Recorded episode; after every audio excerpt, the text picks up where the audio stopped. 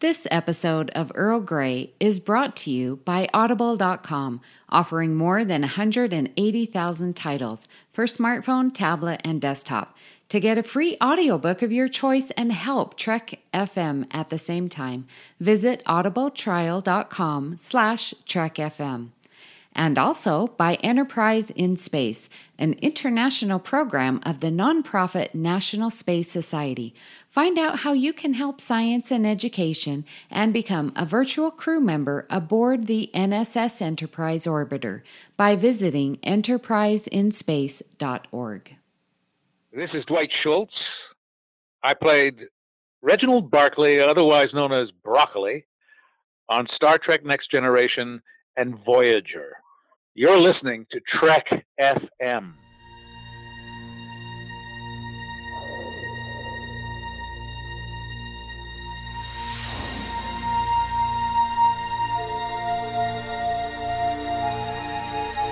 Tea Grey hot.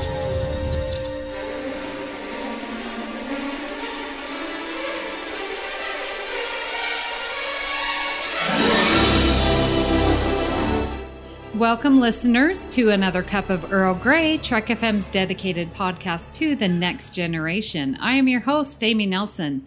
Now, Joe is away this week, but I have with me the wonderful Justin Oser. Justin, how are you doing today?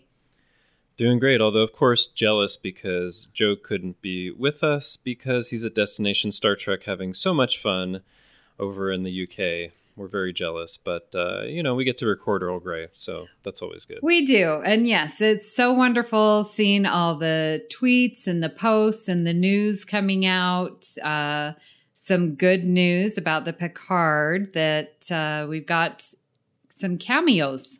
It sounded like right. Did you? Well, it sounded that? like uh, Patrick Stewart was trying to tease us and play with us for who else might be in the show. yeah. Uh, but uh, yeah, no, I it's just exciting. This thing's coming in less than three months. Can you believe it? I know.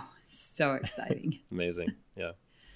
well, we do have a couple of iTunes as we do every week. And so, Justin, why don't you start us off? So we're continuing to get caught up on iTunes reviews. This one is from Rob Vaughn via Apple Podcasts in the UK from July 18th. Subject is Earl Grey, and it's a five star review. And Rob says, This podcast is the TNG companion we should all listen to. Three great knowledgeable hosts whose love for Next Gen is infectious. Keep it up. P.S. Loving the new hosting lineup. And then gives uh, three Vulcan salutes and a thumbs up. So thanks so much, Rob. Glad you're enjoying it and enjoying uh, what was a new lineup then with with Joe. So yeah, we listeners, we just really appreciate and love these iTunes reviews. Just keep them coming. Yeah. Well, we have Rose uh, via Apple Podcast from the US, and that's August 27th. So we're getting pretty close to where we are now. Uh, the subject is the next generation of podcasting and also a five star review. And Rose says, This show is great. If you are a TNG fan and are looking for some great insights into this classic show, then look no further. Be warned though, the Trek FM podcast family will quickly monopolize your time. Just wonderful. Well, thank you, Rose. And there are many shows to enjoy. That's how I got started. And boy, I was listening to everything that Trek FM put out. So, yeah. Yeah, lots of uh, stuff here. I don't know what the count is now, but uh, it's probably over something like four or five thousand episodes across all of Trek FM shows over the years. It's amazing. Yeah, it's Yeah. it's good. But don't be, you know, inundated. intimidated. You can jump right in. Like you don't have to listen to the 296 or 297 before this to to listen to this one Yep, for sure. just come on in. well, we also have been getting some very wonderful emails, and just these are so wonderful. Thank you so much, uh, Justin. Why don't you read what we've got? Yeah, so we received an email. I hope I'm pronouncing this name right. Uh, Azra Kriti in Greece, and uh, they say I only recently rewatched almost all of Star Trek and also started this Earl Grey podcast. I listened from the very first episodes onward and from the new ones as they come out. Thank you for all the great content and fun from the older hosts and new. Both make me feel at home. Thank you. So thank you so much. We really appreciate the feedback, and you went back and uh, you know listened to all of the hundreds of episodes to get caught up through all the different hosts that we've had on this show.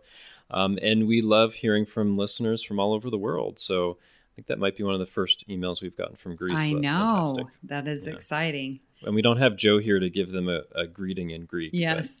well, he would try at least. he would. Yeah. Well, we are going to hold off our Babel conference feedback for next time when we have Joe with us. Um, but we have a very special guest today. Jenn Tifft is coming to us. And uh, so, Jenn, welcome to Earl Grey. This is your first time, and I don't think our listeners really know too much about you. So, why don't you tell us uh, your Star Trek story? Sure. Thank you so much for having me. It's really great to be here. I appreciate it. Um, my Star, Trek story is, is pretty common. You know, I've, I'm lifelong Star Trek fan. I, you know, started when I was a little kid watching, you know, TOS reruns. Um, and then, you know, they Next Generation came out and, you know, it was a, a modern, you know, take on, on, on TOS, modern 80s take. And uh, I was just hooked from there, you know. Uh, I've, I've loved every uh, incarnation of Trek uh, from, from, you know, original series on. And, and I just that's it. great. Now you have a podcast, Snap Trek. So when did that get started and why did you feel that you wanted your voice out there? Uh, we Snap Trek's been going for about a year now, and it's it's been a lot of fun. Uh, uh, Ross Ross Webster and I, um, uh, what we do is it's kind of like a, a game show type podcast. So basically, we take two episodes of Star Trek that are sort of uh, tangentially related in some way, you know, by theme or character, or or some you know in some little way, uh, and we put them against each other in different categories. Um, and we play we play it for points, but we don't play to win. Like it's not an adversarial thing. It's just uh, we use different categories to try to you know spark conversation about the different episodes and try to try to look at episodes you might not have watched a while in a while uh, in a new light. And, it, and it's, it's been a lot of fun. Um, but yeah, podcasting is is just a It joy. is. it's been a joy for me, which I'm sure you guys understand. Oh, for sure. It can be addictive. We do it every week. Yeah. but uh, yeah, I, I, listeners, Snap Trek is is a great podcast. Really enjoy listening to it, and I think it's it's great. Sometimes the themes you come up with. I was listening to the most recent one, which was masks from TNG and the Reckoning from DS9, and and it is pretty funny, as you guys pointed out, that there are actually two episodes in Star Trek where people are possessed by ancient alien gods. like I know, it's it's kind of insane that you can do that. You so, actually think about yeah. it, yeah. yeah, so and they're so different too. Yeah. That's what's so funny about it. You know, it's it's basically the same the same idea, but it, they go in vastly very different, directions. Yeah. directions. Yeah. So it's so it's fun just to see what two episodes that you guys pick. Yeah. Wow. And uh, thank you, thank you. That's saying very interesting. So listeners uh, can find Snap Trek on any platform. Yep. Great. Yep. Yeah. I'm going to have to go and subscribe. That sounds interesting. Yeah, please, thank you.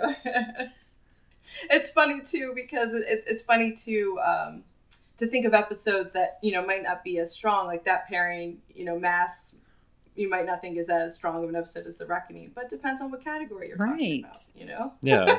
one of one of one of my favorite. I always bring this up. One of my favorite Star Trek facts is that Threshold beat The Visitor for for Nemi. Oh, Yeah. For for because the category makeup, right? the category was makeup. Yes. you know, in just that one category, Threshold was better. Yeah, than Visitor. for sure. Yeah. I could see that. Definitely. Well, and we're fans of masks here. We did a So it's whole episode with Yeah. a, a guest basically talking about how much we love it. Yeah, it was really good. Yes. There's a lot to Yeah. love in Masks. Well, we are going to have uh, what I'm just planning on a great discussion about Keiko. And I know uh, she's not generally one of the characters that people say, oh, I love Keiko. Like there's usually a few people, you know, that they would prefer over Keiko. But uh, we wanted to talk about Keiko because I think that she does play an important role in TNG and also in Deep Space Nine. And, and we'll probably focus mostly on the next gen, but she was in eight episodes of TNG and 19 episodes in Deep Space Nine. So, Jenn, let's start with you. What are your general impressions of Keiko? I adore Keiko O'Brien, so I'll start off there. That's that. This is the place I'm coming from. I love her. Um, I and I frankly I don't get the hate for her. I, I, I don't you know I, I I'd like to. I mean, you're free to like and not like whichever characters speak to you, but I, would like I've, I've yet to see like specific examples from the, the haters. You know of, of why why they have such a such a strong dislike mm-hmm, for her. Mm-hmm. Where that's coming from. I mean, she's she's a strong woman. She's independent, but she's also loyal. She's extremely compassionate. Um, and, and there's just so much to like about her. So I'm interested to get to get to chat about her today. And Justin, what are your general impressions of Keiko? Yeah, well, and, and I should say I already knew you were a big fan of, of Keiko Jenn. That's why I invited you on to talk about her. But but yeah, I think it's pretty interesting because you know the first time I went through TNG and DS9, I wasn't really connected into the the fandom. Uh, for me, as I've said on this podcast before, I got into Star Trek pretty much much more recently and saw uh, TNG for the first time in 2010. I think DS9 was actually 2014, so relatively recently. But that was kind of before I was really kind of plugged into the fandom and what people thought about things. So, you know, when I first found that people didn't like Keiko, I was like, oh, that's kind of interesting. Uh, and I've heard different criticisms like, you know, she's I don't know, harsh or, you know, not good to Miles in some way or whatever.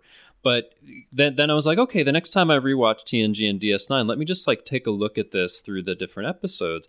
And I was taking a look at it and I was like, I don't really see like why people really don't like this character. I, I think, you know, as as you, you pointed out, you know, she's she's strong. She has, you know, an interesting career being a botanist and then a teacher and and she has her own life like outside of of what Miles does. Even although the first episode that we see her, it's because of Miles, really. But that's just how the writers set it up. But but I think she she is is pretty interesting. She is pretty loyal. She's kind of unlucky, like Miles, in being possessed and yes. having difficult times sometimes. But but I the whole poor O'Brien family. I know, I know, and Molly even suffers as well. Yeah. yeah, they didn't have like a Yoshi must suffer episode, thankfully. But right but I guess well, I guess he kind of did too. It was probably pretty traumatic being he switched from Keiko to. Oh, that's Kira. true.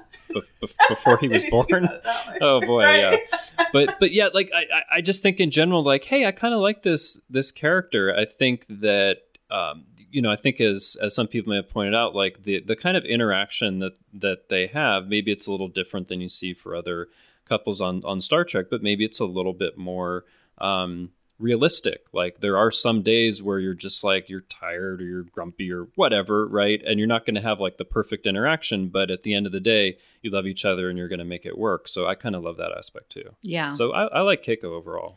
Yeah, uh, it was interesting, Jenn, as you were saying. It's like I don't understand why people don't like her, and I was like, all these reasons of, oh, yeah, I know why people don't like her. so we might get into that. So, I mean, what do you think? What do you think of the big reasons? Well, uh, okay. She comes across, and I'm not sure if it's written that way or if it's the choice uh, that, oh, I do apologize. Uh, who's the, the actor that plays Keiko? Rosalind yes. Chao. Uh, if Rosalind makes that choice to make her be so annoying, but she can be a big nag and just constantly mm. grinding and, and riding miles. And I really noticed it in DS9, a little bit in TNG. Uh, but just, but then I'm like, well, was she written that way? And I wanted to pose this question to you because we see Keiko uh, and wanted to talk about her, just sort of her in the family realm, and then we'll we'll discuss later about her career. But you know, we see uh, there's mention that uh, she's a wonderful granddaughter, but the wife and the mother aspect of Keiko in TNG, like she gets sort of on the nerves of Miles, and he just sort of seems to like push her off and push her away. And there's a few times when they're loving, but there's times where she's just a nag. It's so interesting that you say that, Amy, because I in, in one of my last rewatches, I was paying attention to that, and I really felt like the scenes where you could perceive it as nagging or annoying were less than people think that it actually is. But I, maybe sometimes certain things make enough of an impression, but like if, as I was watching it episode by episode, I was like, it doesn't. At least I thought happen as much as you might think. I don't Yeah, know. I, I, agree. I agree, Justin. I, I, I didn't see too much. I, I'd like to hear the specific examples of her nagging because everybody says that and, and they have that impression of her, like like of just her as a person. But as far as like like when when they're having arguments, there are some arguments, but her and Miles both are kind of equally at fault in the arguments, and I think Mhm. Keiko maybe gets more of the negativity surrounding those arguments than O'Brien does for whatever because reason. we don't know her Um, as well. Maybe you know. Yeah, like we're well, we're automatically on O'Brien's side because we Right. love him. We love Chief O'Brien. Yeah. Um, but I, I also my one of my theories about this though is that um, she, I think she suffers from Pulaski syndrome a little Hmm. bit. So Oh, let explain me tell Okay. you this. So so Pulaski is a really cool character. I- I love the character. Yeah. she's- yeah, she's amazing. But but people, I think one of the reasons people dislike her is because our introduction to her is that she was mean to Data, hmm and that is that's gonna stick with you. I mean, no one's mean to my my man Data. You know, I'm gonna I'm gonna back him up. Right. So I, I I think that sticks with people. So they just you know like that's that's her character. The first time we meet Keiko, she's calling off her wedding Chief O'Brien. Yeah. You know what I mean? So it's the same thing. It's it's her being negative towards a character we love, Uh-huh. and that I think just I think that first I, impression. th- I think there might be something to that because like you know? when I think about the example of Pulaski, there there is that that example, but then like if you look at season two through the lens of like what happens with Pulaski, her her character grows quite a bit, and you don't see as much of that harsh side, and and she's more understanding toward Data, and she has actually some really great scenes with Worf and Picard, and like there's all this stuff that happens for the character to grow, but people don't think about that because the first impression can be really important, right?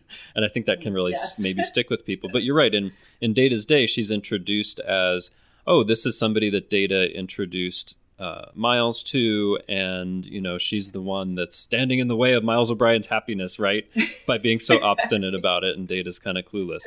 I think it's a really great episode, but it I think you're right. It does kind of put her in the position of of being like the bad person in the episode that's that's keeping the character we love from being happy, right? Yeah. Yeah, I absolutely uh, agree with you that she does sort of get that negative, and I wanted to follow up because where we see Keiko being nagging, like one instance is when they're doing this food exchange, uh, I think, and like in the wounded and you know she's making her favorite dish of the sea kelp and you know and Plankton loaf? Is that yes. And then miles doesn't like it. And so again because we like miles we're not gonna like what she's introducing and so yeah, Yeah. we want miles to have his good irish food and potatoes and I- and Yeah, the one? potatoes. Yeah, but and he's not he's not being very open minded about it. He's just like, ugh. yeah and so thing. he's just as close-minded as she Mm. is about ooh well, i don't want to eat all that i mean she's you know put you know puts her nose up to that but it's like that was sort of in reaction to miles and him not liking her food and so i think you're Mm. right that because we like miles we know miles we're going to be loyal to miles that she comes in and that's just one example of the nagging you know I don't know if I call it nagging. yeah, I just I, I rewatched that scene because that's I mean that's such an infamous scene. I'm really glad you brought that one up because it's like painful to watch. This is not a conversation that you would think married people would have. This is more of like a third date kind of conversation. Like they, Mm. They should, should know, know by she then. should know by now what they like to eat for breakfast and be okay. You know, That's Just another agree point to that I'm like, why are they married and yeah. don't know what each other like? I don't get it. Right, right. And they're talking about his his mom and what she used to cook for him. That's these are things you think they would have already discussed before they reach the point where they're they're a married couple. Um, but when you watch that scene, that neither one of them are are are like mean about it. You know what I mean? Like I don't see it. she like she's not saying eat your plankton loaf. Which is, I think, a lot of people, you know, kind of remember in their head because they remember that, that scene because it's so awfully Yes. written. And well, it's, okay. you know what so I mean? wait, wait though. The, the, but the- that's not the- what happens. That that scene though is one episode after they get married. I think it's plausible that they don't necessarily Uh. know all that stuff yet. I don't Come know. on. Like when don't you go on a date, No. you're going out to dinner and you're that's like the standard date number one, right? Mhm. Yeah, like, Maybe things are what do you different in the eat? 24th century. Maybe. but okay, all right. I mean, I, I, I but okay. So, so, so, I mean, you could be assuming this is the first time they shared breakfast together, Maybe. That's a wild assumption. Maybe there's that- right? And then that would make sense because this is this is they're eating breakfast, and yeah. And, uh, I mean, I could see him not have ever wanting him not have ever made making that particular casserole for her and not knowing what capers are later. but as far as like him not him being like, what is this plankton loaf you're eating versus him wanting steak and potatoes? That seems like a conversation you would have before you decide to I, marry. I think it's like a like a, a classic disagreement. Like Miles, you should eat this. Yeah. It's healthy. I want you to live a long time. And he's like, I don't. It's going to taste terrible. I want something that tastes good, Right, even if it kills me. You know. So like, I, I I don't know if I see it as as nagging. It it it's more. She's Yeah. just she's just like Miles. Why don't you eat better? This isn't good for you. Although I don't know if it's really explained when they replicate this stuff if it really is done in such a way that it's not going to like give them heart disease or whatever or if it's I've always wondered that. Yeah, like do you get your standard vitamin and minerals and everything you need in whatever form is taken? the replicated food takes. I don't know. Yeah but Probably based on what she said, she Yeah, was she, she but- was saying how chock full of right right. good things. Yeah. But like that, It that is, that's that's one scene in the don't know. wounded, and then in Data's Day where she's trying to call off the wedding. But I mean, she's in like six Yeah. other episodes of of TNG, and and I think that I don't know. Maybe we'd have to look at each of them. I, I don't know if there are moments like that, but maybe those first two just kind of stick with people. I think there there are a lot of uh, scenes with Keiko in, in Next Generation in particular where they use her as the the stand-in of like newlywed problems. Mm, You know, like you- like even that one is like uh, like you were saying, uh, eat this, it's healthy. Ew, it's gonna taste terrible. That's like a traditional newlywed type Mhm. problem. Um, there's one scene where she talks about Miles leaving his socks on the Right. floor. Uh, you know what I mean? So, so Hey, it's, that's it's all those annoying to leave your socks on the floor. right but that could you know made some and like she wasn't really nagging she was telling the story of like he left his socks on the floor and I wasn't going to pick them up because if I picked his socks up, then I'd be doing it for the rest of my life. and and actually, I, I remember know? that scene now. I think I think Miles kind of takes it in stride and laughs at it. It's Mhm. not a big deal. Yeah, it seems like they're being cute, kind of Yeah. cutesy with it. but um, but yeah, I mean, they give her every tr- like stereotypical sitcom newlywed thing. I mean, she literally gives birth in an you know in a, a less than desirable situation. You know what I mean? Yeah. Like there's there's just all these like they just use her as that you know sta standard character type Hmm, of character. I can see that. In Next yeah, and you're right. It's this typical this is a woman who's in major pain and she's going to be throwing every verbal lashing and Miles, why did you do this to me? And, uh, you know, and just tearing Well, and it he's up. not there, and and Poor- Worf. poor yeah. Worf. you know. Poor Worf, man. Whoever is there, the wrath of this, you know, woman giving birth, you know, and so that sort of tends to fall in line with that nagging. I, th- I think what people don't remember is, you know, for example, in in the Wounded, I think it is where she's talking with with Miles about like his feelings about Cardassians, and he, I think he lets slip some epithet or something. She's like, "Hey, that's that's not cool." I'm paraphrasing, of course, but which is a really you know great thing that that she should be doing. But I think that people tend to to forget that that she was the one in that scene that was kind of questioning him on what seems like might be something racist that he's saying or thinking about, right? Yeah, she, she calls him out in, in Deep Space Nine too, in Car- in Cardassians. Uh, Mm. Maybe said- that's what yeah, I'm he says something. Thinking of. I think that might be what Okay. you're thinking of. Um, because and in The she just- Wounded. There's there's something in the says that- wounded she- as well, says- but it's a little different.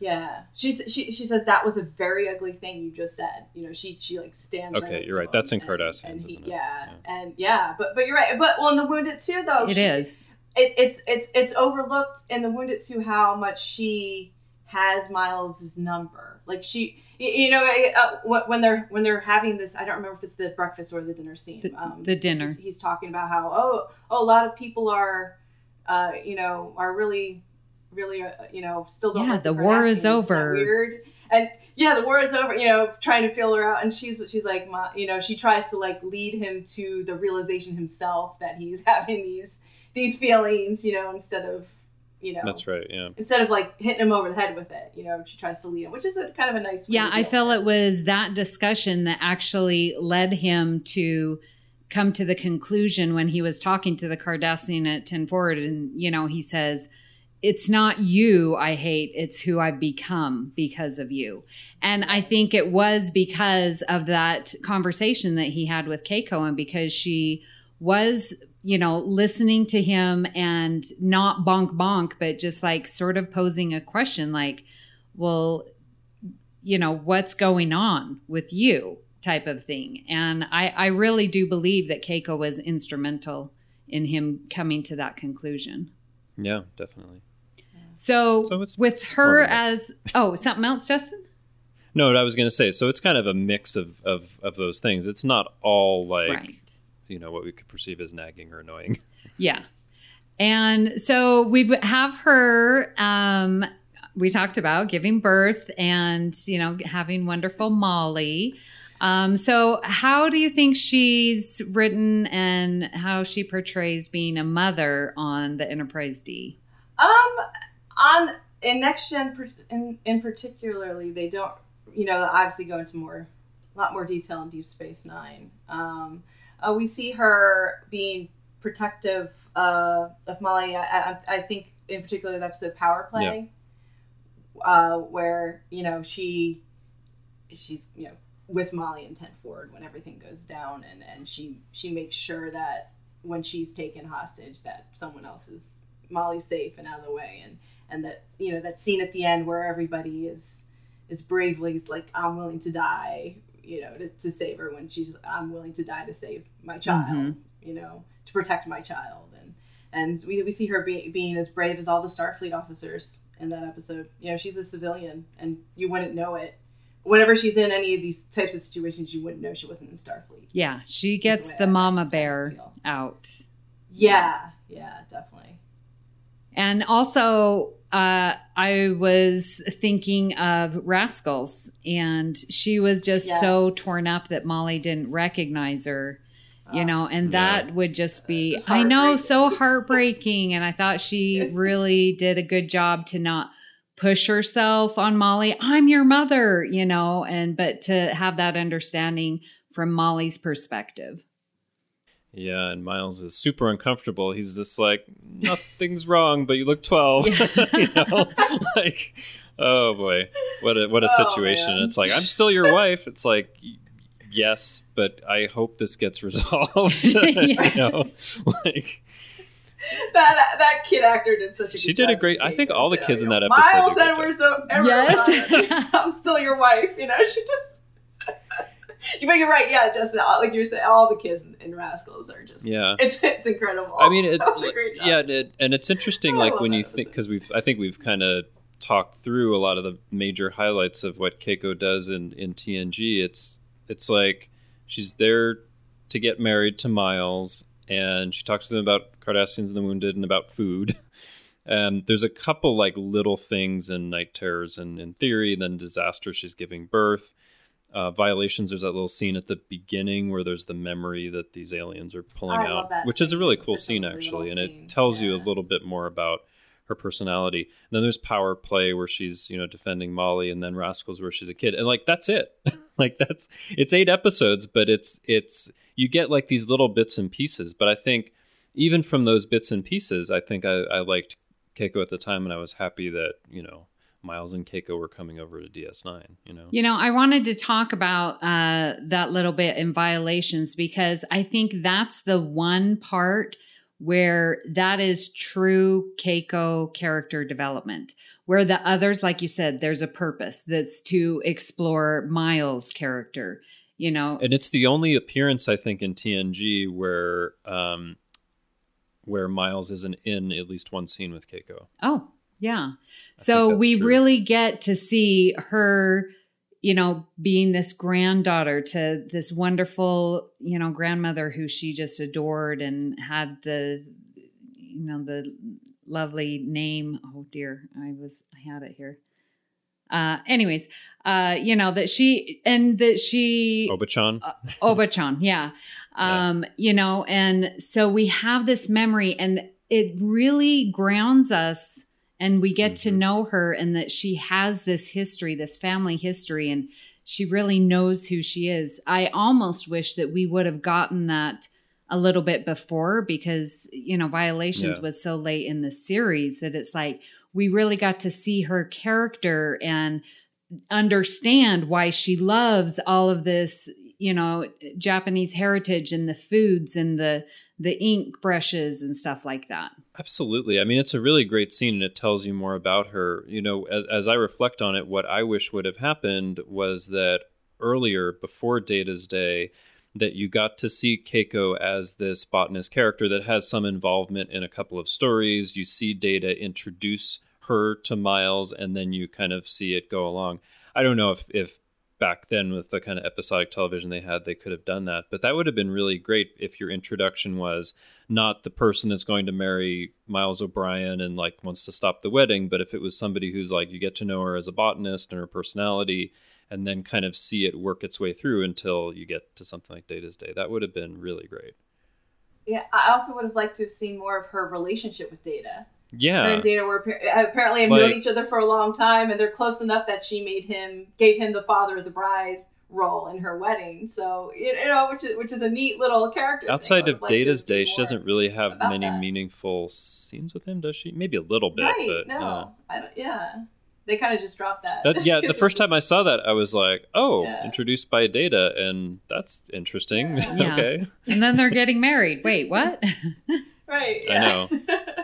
So, the question I wanted to pose you is thinking about this, and it's like, yeah, why don't we get more Keiko? And I was thinking about all of Star Trek. Like, Star Trek is a show that's more career based. They're out, they're exploring. It's not your typical family show. And as, as I was thinking about, like, even shows on TV right now, like, you either your genre is going to be a family based show or it's going to be a career based show Right, it's gonna be a Yeah. show or lawyer show or doctor show and you're not going Yeah. to it's i mean you do get the interminglings of family like in like your soap opera type of things but as far as like episodic tv goes there i don't see star trek focusing on the family life because what we see in star trek is the adventure and what happens when you're on duty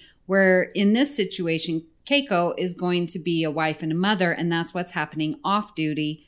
And it doesn't seem to fit in. Yeah, but I, I, I- think like it's interesting that you say that because I think of it more as Keiko is a civilian and not in Starfleet, and that's why she's kind of a little bit maybe hard for them to to to handle sometimes because I think of all of the Star Trek shows at their core they aren't about you know like following a traditional family or family structure but the crew that you see are like a family in every series and Keiko is kind of like outside of that because she's not in Starfleet, right? And maybe if she was, if she was like a bridge officer or something like that and was married to Miles, maybe you would see her more. I don't know, but um yeah she's on the fringes like you say yeah, yeah.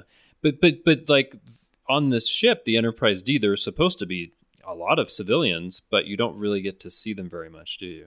Yeah, I, I mean, you, they they could have they could have came up with the reason that they needed a botanist. You know what I mean? Some kind of alien flower. You know. yeah, I mean, on the original and- series, they would You know what I mean? constantly bring it like, "Hey, here's the expert on this. Right. Beam them down." You know, like she could have been a Starfleet yes. botanist or something. I don't know.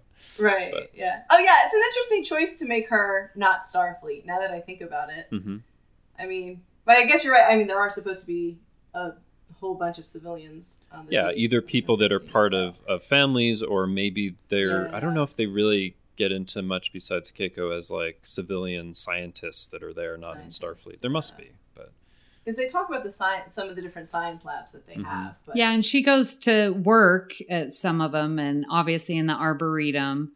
But is that just Yeah. more like volunteer work or just her hobby slash interests? I don't. I mean, I, I don't know, but like if so, I think she was already on the Enterprise D, right? Uh, so she was there in some kind of capacity. That's why I sort of ship. thought she was in like. Starfleet, but She's not. She's not. for sure. She's Okay. not. No. Yeah. Because I was like, you definitely need a botanist. I mean, the ship is exploring and you're going to go and, you know, bring plants and stuff and you want to explore and that's new life. Yeah, but you're not necessarily going to get the best experts that you need from people who are in Starfleet. I would think there have to be some civilians like, oh, this person has a specialty in this that we need better than anyone in Starfleet who's available to be on this ship. So I think that's why they would have civilian scientists. I mean, because the, the military does that Right. too. Like Contracts. have, uh, you know, with, with the contracts, yeah, with different science labs and everything, civilian science lab, science labs. so Right, because the people who have signed up to join the military won't necessarily have like all of that specialty that you need. So they'll be like, hey, this civilian person, let's give them a contract or have them help out with this or whatever. It makes sense, Yeah, I think. it does. Yeah. Well, that's a good segue into her career of being a botanist and then in Deep Space Nine becoming an elementary teacher. And this is just one of my picks with her, why she's. And again, I blame the writers, but you're not going to take a botanist and then all of a sudden make them an elementary teacher. I'm sorry. As a teacher, I find it offensive. I can see that, although I think in the situation on Deep Space Nine, they didn't have anybody who wanted to start a school or maybe had the specialties, so maybe she was the the option, No. right? No. You don't think yeah, uh, No. This. Okay. this is more like like like their their other option is just studying on computers. Yeah, with the so I think this is like, I mean like like people homeschool. yeah, I love that in Children of Time. Oh, that's, yeah. that's a good reference. um, yeah, so I, I get that. I've never thought of it from that from that perspective, but I, but I, I but I think here that I mean when you the children are basically just running wild on the promenade now, so I, I think someone who you know i it's at least better to organize them in a classroom. I mean I mean she's not she's not. It sounds you know she you can get the lessons. I, I mean it's better than the alternative, which is just nothing. Yeah, well, I, I, I think in, You know in, what I mean? in Amy's ideal world, in Deep Space Nine season one, they would have been like, "Oh my goodness, we need a teacher," and then they would have have uh, tried to get some help, maybe from like the Bajoran Ministry of Education or something, to find a teacher to send them there. Right? That's, That's even what you would do. Yeah. that would be plan B. Plan, what's Plan, Plan A? Plan A, you you're there. in Starfleet. You're in the United Federation of Planets. You send someone, you get a substitute teacher, you get I have changed schools so many times because I want to go here, I want to go here. No, they lost a teacher. Guess what? You assign someone in. They're Starfleet. It's an assignment. You go where they assign you. So that would have been plan A. And I love your idea, Justin, of going down to the Bajorans and getting someone from their education department. It's closer. Yeah. It but I mean, either way, yeah. you like it, I, think I think the thing is when when they were bringing O'Brien over to Deep Space Nine and, and Keiko, they were thinking, okay, like what is she going to do? But they they could have probably just continued her being a botanist or I don't know, maybe running an arboretum on the in Deep Space Nine or something. I, I don't know. And then later she has like these different projects. She goes to Bajor and other places, right? But it seems like they had a little a little struggle with that. But I mean, given the issues that you have with her being a, a teacher, I think they do use that well early on in terms of especially you know in the hands of the prophets where she's against Kai Wynn and, and everything that, that That's she's dealing with her finest hour. it's yeah, it's probably the the best Keiko episode. But I mean, like, do you think, given that you don't like how it comes about, I mean, do you think she, that she's a good teacher and that she's suited to the the role overall, from what we see? Yeah. So, with that aside, listeners, you understand I'm still a little worked up about it. Um, Yeah. no, you're right. She definitely stands up for the curriculum, which I think she is right. Um, she is teaching the kids, it seems, in an orderly fashion that she is following curriculum, which is very important. And she seems to have uh, discipline under control and she's you know going to the parents and notifying parents when there are issues like she's doing all the good teacher things so her as a teacher just make just seeing her make that transition is a credit to her because although what I feel that Deep Space Nine did here is like, oh, anyone can be a teacher. And so that gets me the wrong way. But um, that she does actually become a good teacher is a huge credit to her and her character. Yeah. Well, maybe a 24th century botanist gets an education such that they they have a deep enough background in a lot of things. Okay, I'm not going to convince you. Um, No. Okay, But- so I was thinking about the short trek, uh, The Trouble with Edward, and remember Yeah. how everyone was complaining, well, she just told him to go study meteorology. And it's like, you can't change, you know, what was that? climatology. Oh, climatology. Yeah, sorry. You just can't change, you know, from one career to the next, even though it's in the science. Well, you're a scientist, so you're going to learn this. No, she's a botanist and now she's a teacher. No, you're not going to switch it like that. It doesn't work. Yeah, I think it's it's uh it's kind of unlikely. But like I think the interesting thing is, okay, they made that choice and she has the school, she defends it and all of that. But then, you know, you start getting these threats from the Dominion and like nobody wants to send them to school anymore except for like Jake and Nog. So it kind of it kind of closes down, which I think is sad. Like are they not getting educated after that? I don't know if that's really I think they I think they left. Right. They, at that point, when the threat threat of the Dominion, all- all the other like the Bajoran uh, people went back to to. Basil That's what I understood. The only ones left, yeah, was Jake and Nog. 'cause it was just getting too dangerous Mm-hmm. on the station at that at that point in the series, and they had to shut it down. Poor Keiko. Yeah. it is sad. But yeah, then and then after that she's kind of adrift. It's like, oh, sometimes she'll spend some time on Bajor, sometimes she'll go somewhere else. You don't see her as much after that, do you? Yeah, but that's because That- she's making the choice to go, right? She's back to botany. To botany. Yeah. yeah, I think- that that's that's the point where she takes the assignment on Mhm. Bajor, um, which is supposed to be you know just a three month assignment, and, and it, it turns into a year. Right. she's on Bajor, and then she comes back. Um, and then the other time later on when we don't see her, it's because o- uh, O'Brien Miles sent her and the kids away. Right. When it Like got even more dangerous. yeah. Yeah, right. Yeah, and that's you know, I just think that happened because of the ease of keeping Miles the single guy with Bashir, right? Because Yeah. I just Mm. Keep their romance. Yeah. yeah i just i i feel really bad for their their marriage at that point because she's you know not being fulfilled but she wants to still be supportive to o'brien i think that's made very clear but in the end what is she going to do you know so she takes molly and then they go and it's like bajor like I said isn't that far I, I miles in my head canon he's going down there every weekend Yeah, they're only. It says they say they're only three hours away by shuttle to Bajor. So, uh, yeah, I, I assume they just visit all the time. I mean, that's how we got Kirayoshi. That's right. It Was a weekend visit. Right. Yeah. so yeah, so I was, and and they make that comment too, like, oh, your last visit or the last time you were here, and you know that we don't see. So I, I, yeah, I just assume that they're vis- nonstop visiting. Yeah. Also, Yeah. I mean, and that's such an interesting thing that happens where she's pregnant and there's an accident and it's like, we had to relocate the child to Kira. It's like, oh, oh, man, okay. Ugh. That- I really enjoy that plot line. a You lot. do? I- It's pretty enjoy- interesting. I like it a lot. wow I I like it from I I like it from a meta perspective of it's a really neat way to deal with uh, uh, Nana Visitor's. Uh, yes Pregnancy? pregnancy. Yeah. but but I, but I like but I, I I really enjoy the relationship between Keiko and Kira during this time.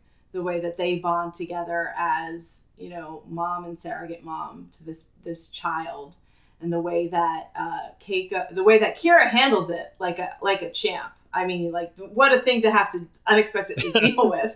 You Yeah. know, like I can't even imagine. it's like, well, I you know, guess I'm doing this for months. this. Right, exactly for five months.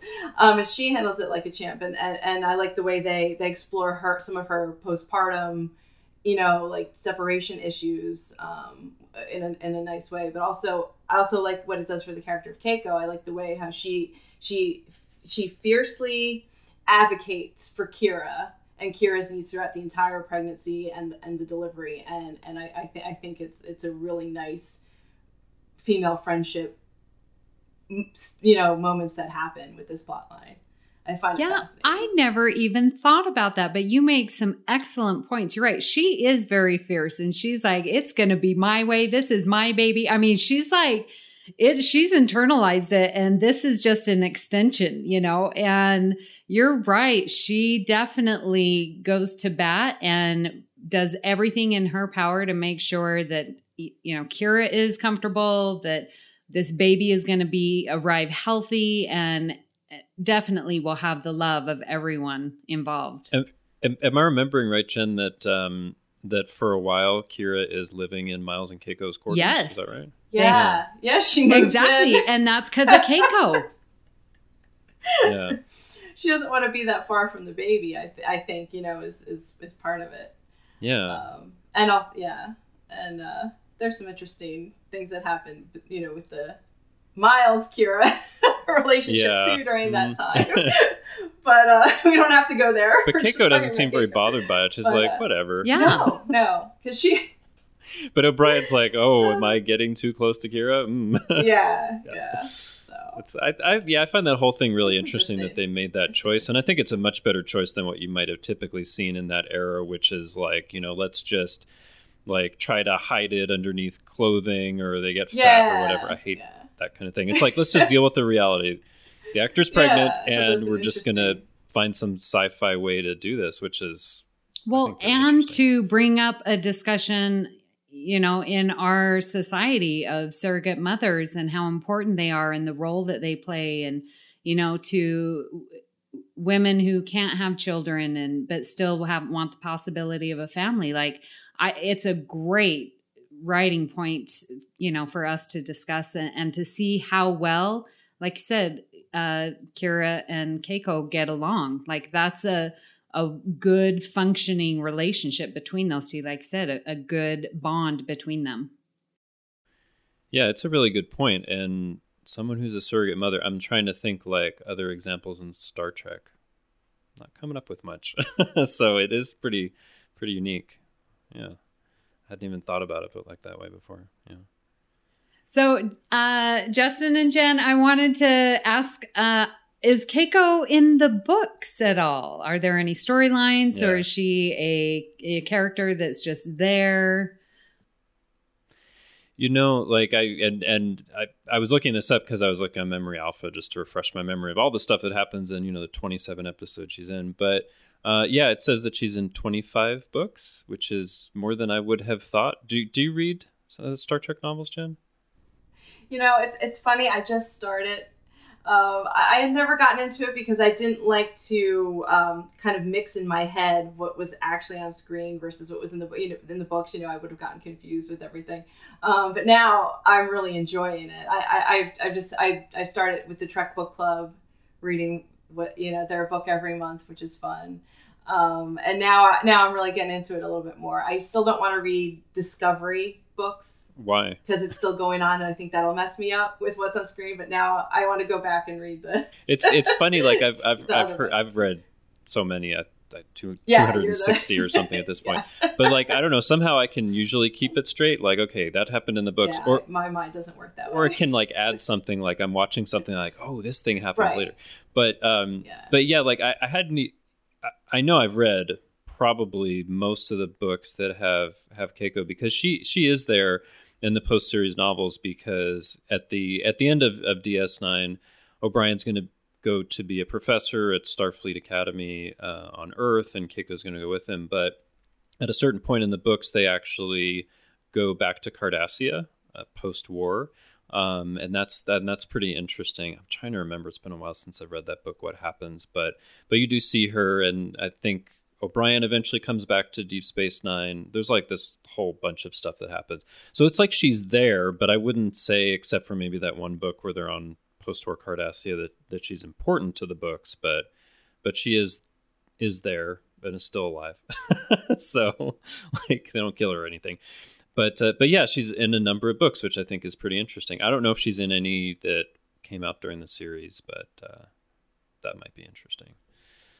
But yeah, I always find it interesting when they take a character and they just kind of keep going with it like that, even if it's not a character that you would, I don't know, tend to think about for that. Yeah.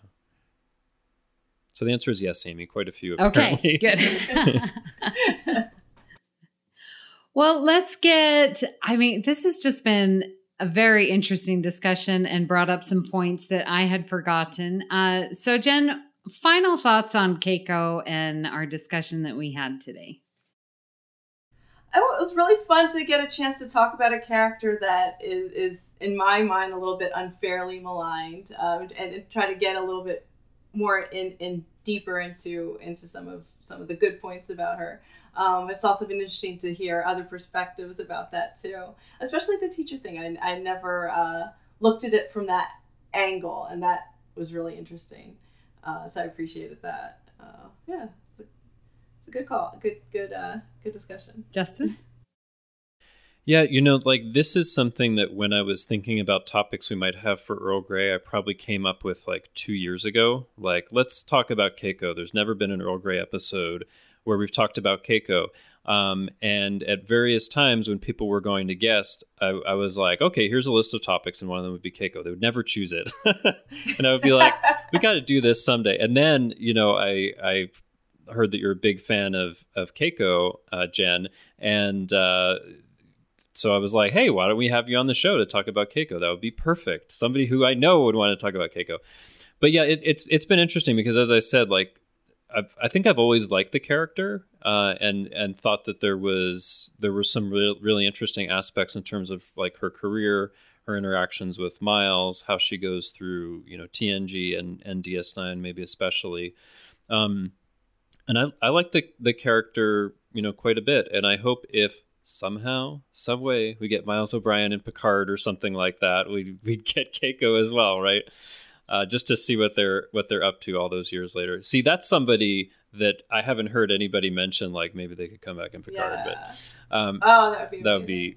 I know we want all the characters. I know. We I want them all. we can't have them all. But but but yeah, like I, I I think like as I look back on it, I think that she's a good character. Brings up some really interesting discussions like the ones that we've had today. And I would also say, listeners, if Keiko is a character that you haven't liked or that's rubbed you the wrong way, um, go ahead and watch some episodes or, or, scenes just to see it like overall as she goes through TNG and DS9 and, and see what you think in light of our discussion. Um, it might change your mind. And if it does, let us know. If it doesn't, let us know. I mean, either way. But but yeah, I've I've really enjoyed this because I again I've wanted to talk about this character for a couple years now.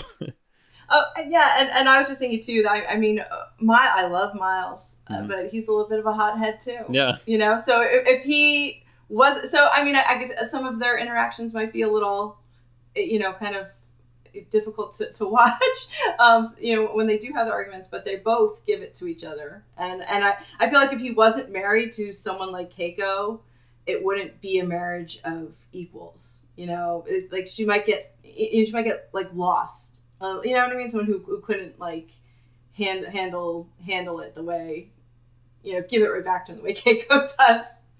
So I, I kind of, you know, so I, I could see, you know, some th- things about the relationship are negative, but uh, it's also kind of a, kind of a nice marriage of, of equals there, you know?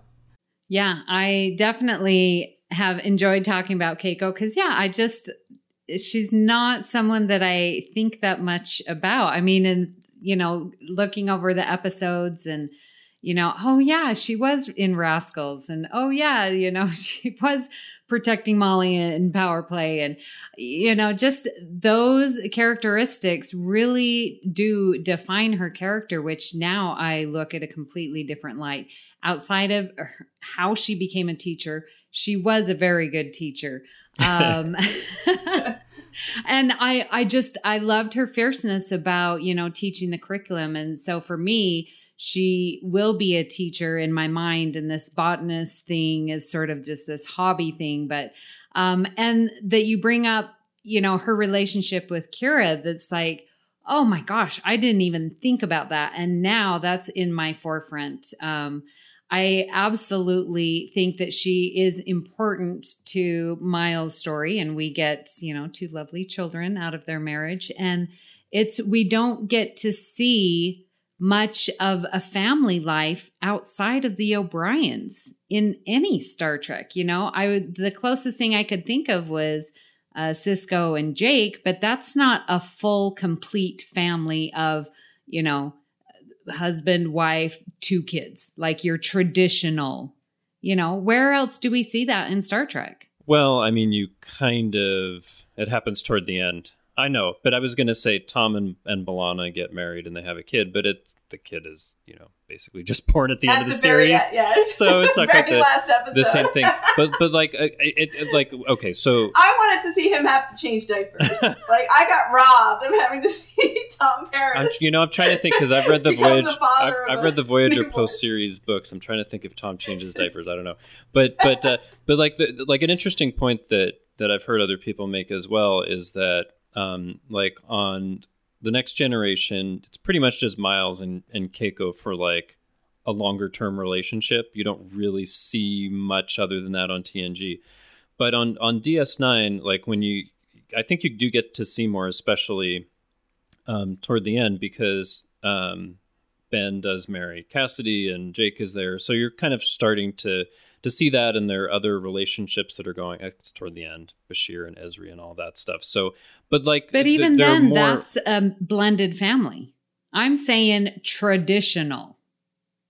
well, the future isn't necessarily traditional. I know, but I'm my point being is that we Yeah. have this traditional family that we don't see anywhere so, else. yeah. You know, Yeah. I mean, yeah, it's in the 24th century, but there are still going to be, you know, and it's a social Oh, yeah. commentary on where we're at. So I, I don't know. Yeah, no, I, I, I could I can see what you're saying. Yeah. Like like they get married, they have kids, Right. The kids grow start to grow up, Yeah. right? The the O'Briens are kind of where you see Yeah. that in Star Trek, That's as far as I can yes. think of. The only other one I could think of is the Doctor's holographic family. His holographic family in family. real life. Oh yeah, Yeah. Voyager. Oh, and that's Which I can I have to turn that off, you know, ten minutes before the ending because I just can't Oh. handle it. It's you know so maybe. I just really like to cry, but I always watch it to the end. It's the Oh, man. saddest thing ever. Oh, my gosh, it ever. is. And they're So sad. holographic. I know. I know it's a hologram, Anyway, not even a sentient hologram like the Doctor. I know, Why I is it know, so but sad? but but I mean, yeah, I mean, it, it is a good point. Like it's a program. like that that that is kind of what you see and and you actually see that more in the novels i think because you end up getting jean-luc and and beverly marrying they have a kid and you know troi and riker marry they have a kid like there's somehow the Yeah, like you were space saying, for Amy will we'll see that. Yay. Yay. yeah i mean and we're going to see something like that in picard but but you're right like in in the series you don't see it quite in the way that you do with the o'briens where it's like they got married they had some kids you see the kids grow up Yep. I mean, they're really the first that we see in all of Star Trek because Mhm. everything, all those others were came after. Okay. yeah i can see that All right. Well, Jenn, absolutely so wonderful having you on Earl Grey. We definitely need to have you back because I had so much fun. Oh, me too. Thank you so much for having me, guys. I really appreciate it. That was so much fun. And where can people find you and continue their discussion on why Keiko is the best character? yeah i hope everybody who loves keiko like reaches out to you Yes. because that would be great I'm open to you know either uh, positive or negative comments. Feel free. yeah, we'll have that discussion. You can find me on Twitter. Um, I, I'm at Ida Quarks on Twitter, and I'm on there frequently. And yeah, please give me all your opinions on Keiko. Love to talk. Yeah. About it. by the way I, I i love your twitter handle it's, Oh, it's so thank memorable Thanks. yeah it was really wonderful to have you on today oh, Yep. Oh, thanks so much. And guys. listeners, This is great. don't forget to check out her podcast, Snap Trek. Well, Justin, next week we are going to continue our badass series. And guess who we're going to do? Riker. riker yeah Yeah. So, very excited to be thinking about some Riker moments. Listeners, maybe you can choose some and let us know. Uh, so, yeah. Yeah, I'm looking forward to that. And I don't know, maybe I can have a window into the future and see how badass Riker is going to be in Picard. Right. This might set things up. I mean, it see it seems like it's more just talking with uh, Jean Luc, but I think one thing that uh, was revealed recently was that the episode that has Riker and Troi, they're actually going to be in some way the focus of the episode, so that'll be cool. Looking forward to that. But anyway, yeah, I'll get my picks ready of all the the badass Riker moments, and Joe will too, even though he's not here. Yeah, he, His homework has been assigned. Yes, he has his homework. well, it's been so much fun talking about the character of Keiko O'Brien, but that isn't the only thing we've been talking about here on the network. Here is what you might have missed elsewhere on Trek FM. Previously on Trek.fm, Earl Grey. But good discussion. Like, I love, you know, talking about the science. And Joe, I love that you bring it up. Justin, I need to stop reading it. I'm sorry. I'm closing, doing Close my final thoughts, Close and the you're window, all Justin. laughing over me. Joe, you need to keep all of this, This in. is a this is an intervention, Justin. okay. Close the window. Oh my gosh. Literary Treks. I talked to Bob Klein, who I had interviewed for Saturday Morning Trek, um, and he's like, "Yeah, come on over. Let's go look through my garage and see what we find." I'm like, "Okay." So I drive over there, and I was greeted to two, you know, those fold-out tables that you have for like picnics. Two of those end to end with like three boxes uh, larger than file boxes and uh, like moving boxes size, and just papers and folders that all had filmation on it just brought out. Standard Orbit. I bought it I, I, when it first came out. I played it for like two or three days, and I went, "What is going on? Am I, am I missing something? Is is just I'm not a good player?" So, and then I checked on the reviews online, and everyone agreed that it was not a good game, and we were all correct. And introducing our newest show, The Line, a Star Trek Picard podcast. I, I'm so honored that I was chosen to, to pick Picard. And as a Next Generation fan, I mean, he was one of my favorite characters. And so I wanted to, and I know how he is extra special to lots of Star Trek fans beyond even just being the character he played on the on the series. And so I really felt a huge responsibility to try to give the fans something that that was enjoyable, but and and honored who he was, even though it was staying true to the fact that he is 20 years older. And that's what else is happening on Trek.fm. Check out all these shows and join the conversation about your favorite corner of the Star Trek universe and beyond.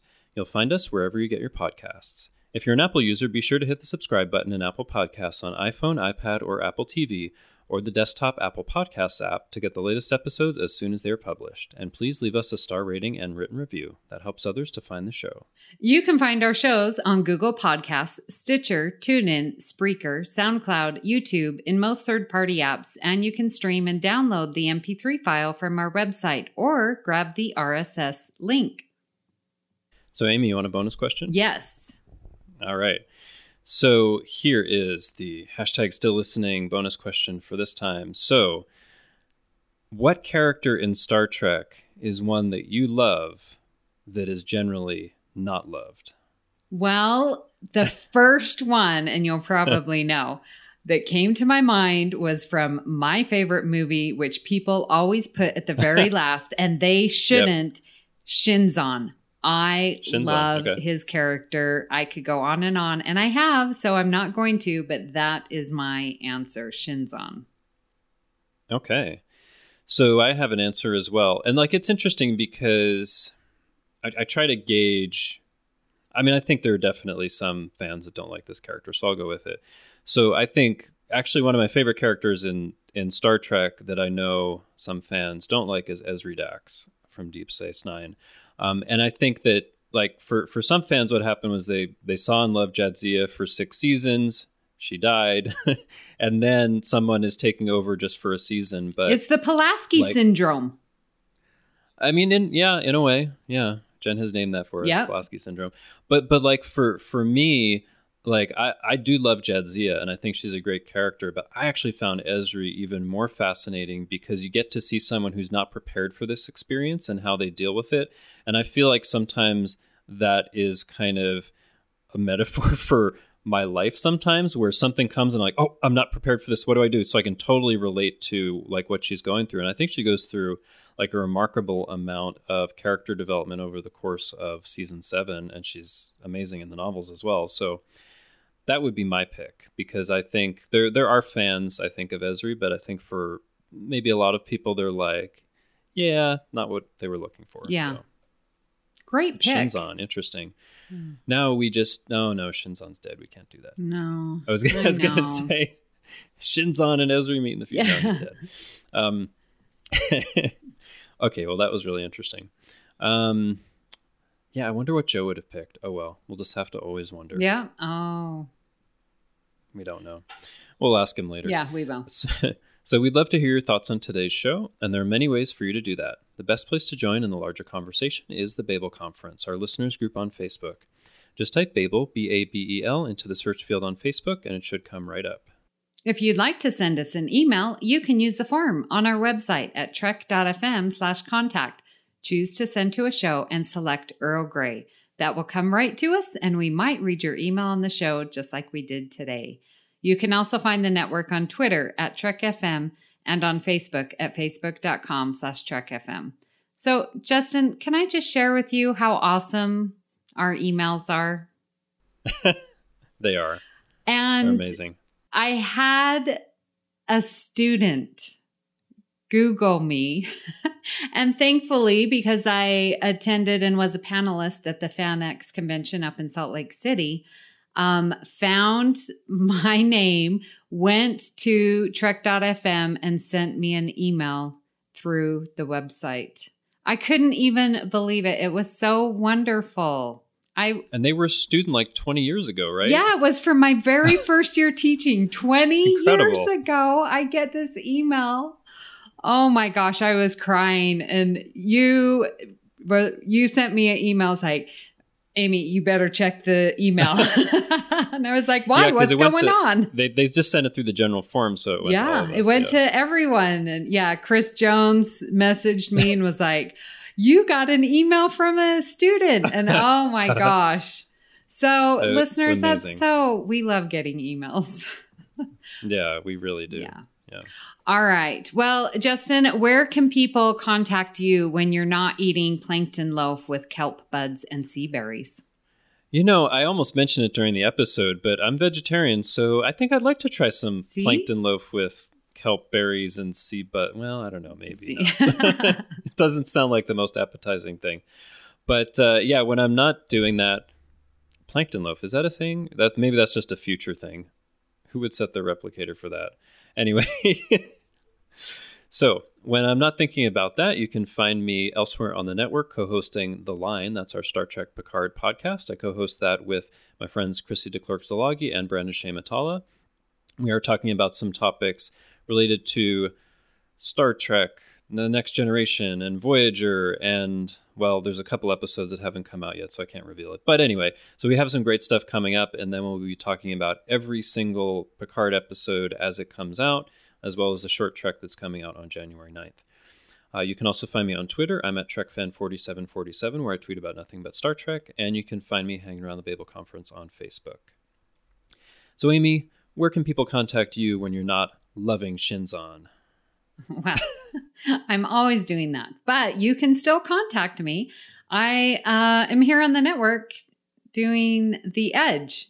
I always have to think because I want to say the line, but it's they're so close in names. But The Edge is our podcast about discovery, and I do that with Patrick Devlin. Uh, you can find me on Twitter at Miss Amy Nelson, but favorite place right there in the Babel Conference. If you'd like to help us keep all of our shows coming to you each week, you can become a patron of the network on Patreon. Visit patreon.com slash trekfm. That's P-A-T-R-E-O-N dot com slash trekfm to get all the details. Perks include early access to episodes, exclusive content, producer credits, and more. Available through our special patrons website, the Patron Zone. It requires a great deal of money to produce, host, and distribute these shows each month. We really appreciate any support you can give us and hope you'll join the team. Again, you'll find all the details at patreon.com slash trekfm.